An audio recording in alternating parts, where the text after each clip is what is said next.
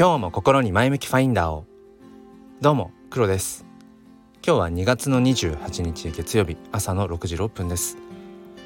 え今日で2月が終わりですね。なんかあっという間にこの2022年になってから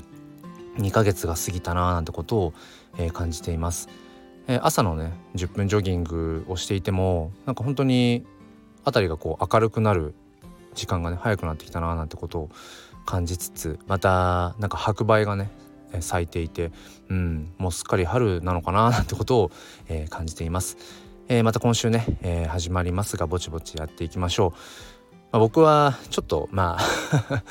うん仕事に関しては不安にまた駆られ始めちゃってるかな。あの仕事とやっぱりプライベートをきちんとこうオンオフをしっかりしようというふうに決めて、えーまあ、やっているんですけれどもやっぱりちょっとねこうプライベート側に 少し仕事の、うん、見えない不安っていうのかな、うん、それが今こう侵食している感覚があるので、まあ、ちょっとそこはね、うんまあ、丁寧に向き合いつつ、うん、この音声配信もそうですけども、まあ、自分のこう背中を押していけるといいななんてことを思っています。ということで今日はですね、えー、っともうここ連日話してる話なんですが、えー、Twitter のコミュニティという機能、まあ、それをまあ、作ってみて今23日経って、えー、まあ、じゃあ実際そのコミュニティという機能はうんいかがなものなのか ということについてお話をしたいと思います。よければお付き合いください。このチャンネルは切り取った日常の一コマからより良い明日への鍵を探していくチャンネルです。本日もよろしくお願いいたします。ということでうん3日前ぐらいかな。えー、もうもでも木曜日だからもう3日そうですね3日前ぐらいかなツイッターの方で新機能、えーと、コミュニティというものが実装されました。まあ、何かっていうとその通常の今までのツイッターではこう自分がツイートしたものがね、まあ、全体に公開されてこうタイムラインに流れていく状態だったんですけれどもそれと別のなんかこの何て言うのかなタイムラインがこう流れるような、まあ、グループを作るようなイメージですね。うん、Facebook でいう Facebook グループみたいなだからその、まあ、コミュニティと言われるグループの中にうん参加している人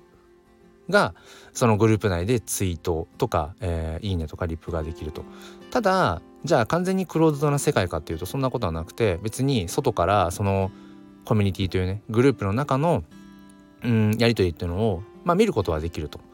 だから覗けるんですよね。うん、だからあのー、まあイメージで言うと居酒屋の半個室みたいなあのー、ドアががっちり閉まっていて中が見えないってわけじゃないけれどもこうなんかまあのれんがかかっていて、まあ、中の会話はまあ別に聞こえるは聞こえる、うん、でもなんか多少仕切られている感じがあるからうんなんとなくこう半クローズドみたいな、うん、半オープン、まあ、そんなようなイメージですね。で僕はうんなんかやっぱりすぐにねこう そういう新しいものをやっぱやってみたいなと思ったしうんなんか何て言うかな自分がその参加する側っていうのももちろん、えー、いいんだけれども自分が実際に立ち上げてみて得るものとか感じるものっていうのはあるじゃないですか。別にそのねうんとコミュニティを立ち上げて、うん、なんだろうあの自分が得をしたいとか何かこう そういうメリットがどうのとかっていうことよりもなんかとにかく自分事としてやっぱり何か進めるのと受け身でやるのってやっぱ違うじゃないですか。うん、だからまずは自分でやってみたいなと思ってで、まあ、これはスピードが重要だなとか思ってっていうのもねまあ当然新しい機能なのでこぞって皆さんそのコミュニティを立ち上げていきますよね。でその時にうーんなんだろうなやっぱり早くコミュニティを立ち上げれば立ち上げたほどまあ先行者利益みたいなところがあってもう似たような例えばコミュニティが立ち上がっていたらまあ自分が作らなくてもいいかっていうふうに僕は思っちゃうんですよね。でそうなるの嫌だなと思ってまあ急いで、うんえーと、作りました。でそのかぶったら嫌だなと思ったテーマっていうのは何かっていうとまあ音声ですね。うんまあ、自分が好きなジャンルっていろいろあります NFT とか、まあ、写真とか、まあ、子育て教育とかもそうかな、うん、でもなんかその辺りってうんもう自分が立ち上げようと思った時にもうすでにうん写真も NFT も立ち上がっていたしなんかもっともっとこう営業力を持っているような方々がもうそもそもね作られていてなんかメンバーももう本当に数分ごとにうん何十何百ってどんどんメンバー数が上がっていくみたいなそんな状況だったんですね。だからそんなまさに今いろんなうん人たちがコミュニティを立ち上げているぞっていうその瞬間にちょうど自分も立ち会っていたのでうん本当に考えました。どうしようと思って。うん。でその時思ったのが、まあ、僕はそのスタンド FM が好きだなっていう、うん、自分の生活の、まあ、中心の一つにあるなと思って。でその時にパパッと調べたら、まあ、音声系のコミュニティってものがまあその瞬間は見当たらなかったんですね。まあ、結果的に言うとタッチの差で僕よりも先にあのスタンド FM 仲間のコミュニティってものを作られてる方がまあいたんです。で僕のちょい後ぐらいにスタンド FM だけではなくて本当にその音声ですね。ボイシー、えー、あと何？そのスタンド FM あと何でしたっけ？なんかいろいろありますよね。音声プラットフォームが。なんかその、まあ、多岐にわたるようなその音声業界っていう広いうん位置づけでのあのコミュニティを立ち上げてる方もいらっしゃって。そうそう。だから今の時点では3つくらいなのかな？コミュニティは多分その音声系では。多分ですよ まだこのコミュニティっていうものの検索機能がないので、えーと、検索するとしたらあのツイッターの検索のところにそのコミュニティの何て言うのかなあの元の URL があるんですよね。でそれを入力して、まあ、ざーっと、えーまあ、タイムラインを見ていくかそのコミュニティの頭の部分の URL と自分の関心のある言葉を、まあ、スペースを空けて入れてみるっていうような、まあ、方法しかないので、まあ、それで見た感じだと、まあ、3つなのかな？自分が作ったものを含めて。で、えっと、ちょっと前段が長くなったんですけれども今回僕がその作ってみた、えっと、スタンド FM エコー、えー、略してスタイフエコースタイフエコースタイフへ行こうに聞こえるっていう、えー、まあそれはまあいいんですけど。うんまあそういうコミュニティを作りました。でまあツイッター上でまあそれをこうお知らせしたりだとかこのスタンド FM でまあ毎日今告知をしているんですね。あとはまあ個人的にお声かけをさせて、うん、いただいた方もいらっしゃるしね、うん、で今のうん今現在、まあ、40名、えー、メンバーがいてでなんかその人数が、まあ、多い少ないとかっっていう部分もあるのかもしれないこれがね多いのか少ないのかとかっていう話ももちろんあると思うしで僕もまあ、以前ねそのやっぱりこういうのってこう最初の勢いが大事だから、まあ、ある程度人数がうん集まった方が何て言うんですかねコミュニティとしてまあ、こう面白いと思うしいろんな化学反応が起きやすいと思うんですだからとにかく、うん、入ってみてくださいみたいなアナウンスをまあしていて、まあ、もちろんそれは今も変わらず思っているんですね。うん、ただねふとねそのまあ人数をとにかく増やせ増やせっていうのもまあちょっと違うなとは思っていてというのもうんあんまりだからその大所帯すぎるっていうのかな。だからコミュニティによってはもう今なんだ多いものだと国内で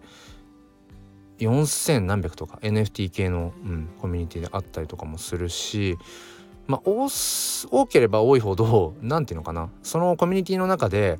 えー、発信をすると変な話そのフォロワーの数があまりいないっていう方にとっては、まあ、むしろメリットなんですよね。そのコミュニティの人数が例えば1,000人いるコミュニティの中で発信をしたら、えーとまあ、1,000人が見てくれる可能性があると。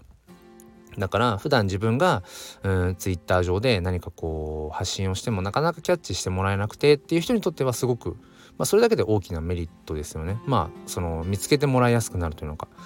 まあ、もちろんそこには本質的にね価値のあるものとか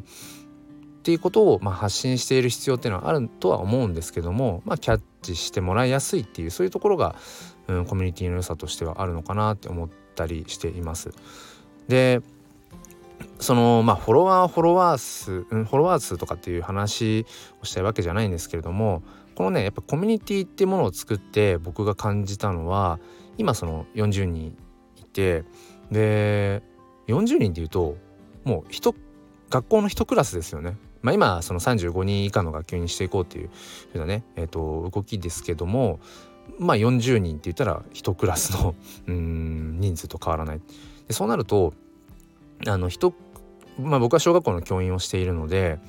まあこの40人、まあ、もしくは今はまあちょっと子どもの数が減ってきて、まあ、30人を切る学校がね多く僕の地域ではなってきていて僕のクラスも今20人ちょっととかなんですけどもまあもう40人いたら何て言うんですかちょっとした社会の縮図なんですよね。うん、でその中には例えば目立ちたがり屋な子がいたりだとかいつもなんかこう流行の先端を行ってるような注目を浴びるような子がいたりだとかうん。あとはそういうあのある種グループを遠巻きでこうちょっと見てねうんと後追いでいくような子だとかうん。あとは本当に独自のうんなんだろう。うん路線を行くような子がいたりだとかうん、本当に様々ですよね、うん、その趣味趣向とかっていうのも本当に様々で、えー、もうまさにその社会の縮図のような感じだなって、まあ、バランスよくというのかな、うん、なんか本当に、うん、いろんな子がいます。一つのクラスの中にね。